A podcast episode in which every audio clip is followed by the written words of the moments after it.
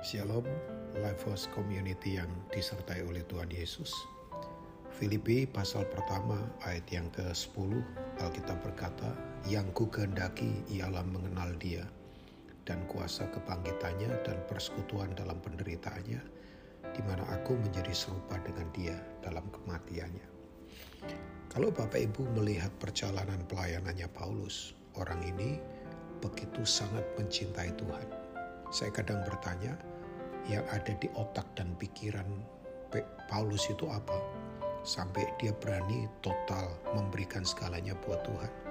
Kalau dia pergi ke satu tempat, sering kali tidak ada jaminan untuk dia bisa selamat kembali ke tempat asalnya, ataupun ya dengan semua tantangan yang dihadapi, transportasi terbatas, tantangan-tantangan dari orang yang menganiaya dia, tantangan uh, perjalanan, tapi orang ini begitu radikal. Apa sih yang ada di otak pikirannya sampai kasihnya itu pada Tuhan dan sesama begitu luber mengalir keluar begitu luar biasa.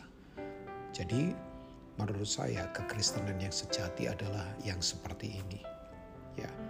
Nah, ternyata kuncinya adalah bahwa dia itu mengenal ya penderitaan mengenal apa persekutuan dalam penderitaan dan kuasa kebangkitan Yesus. Nah, pertanyaannya adalah ya kita tahu bahwa kata mengenal di sini bukan sekedar hanya uh, tahu saja tapi kan padanan kata Ibrani-nya memakai kata yadah atau kinosko dalam bahasa Yunani-nya. Itu adalah pengenalan yang uh, seperti keintiman suami istri. Ya, makanya kata ini muncul di Kejadian 4 ayat pertama Lalu Adam bersetubuh dengan Hawa istrinya dan mengandunglah perempuan itu melahirkan Kain. Yaitu kata persetubuhan itu adalah yadah itu. Nah, Bapak Ibu, saya kadang bertanya, tanda apa bahwa orang itu mengenal kuasa kebangkitan Tuhan, persekutuan dalam penderitaannya? Tandanya apa sih? Kalau orang berkata, oh tandanya karena kubur Yesus kosong. Orang yang tidak percaya Yesus berkata, ya bisa dibuat-buat kali. Tapi tanda yang paling valid, yang paling sah, yang tidak terbantahkan bahwa orang mengenal kuasa kebangkitan dan bersekutu dalam penderitaan Yesus adalah ini dia. Hidupnya pasti berubah. Ya, kita lihat contoh di Alkitab, Petrus misalnya.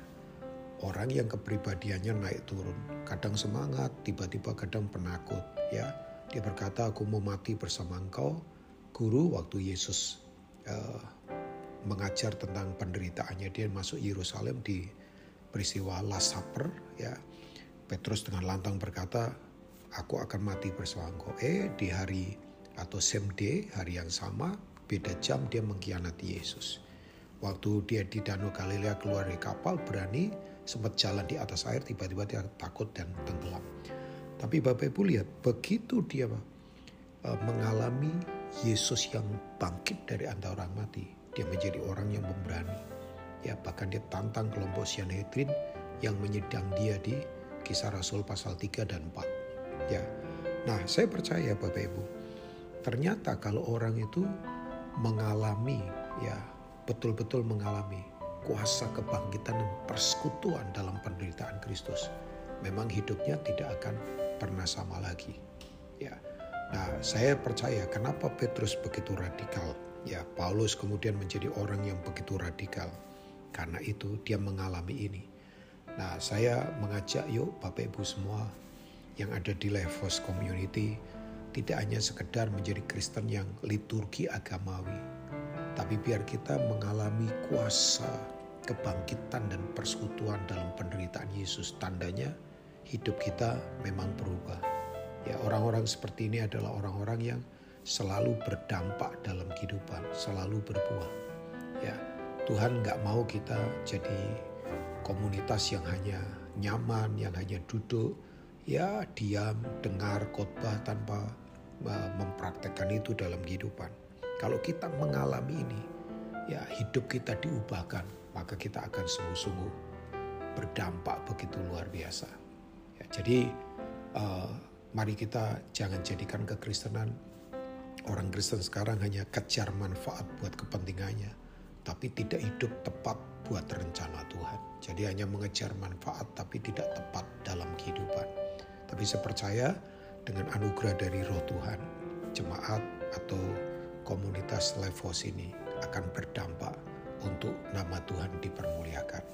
Tuhan Yesus memberkati. Amin.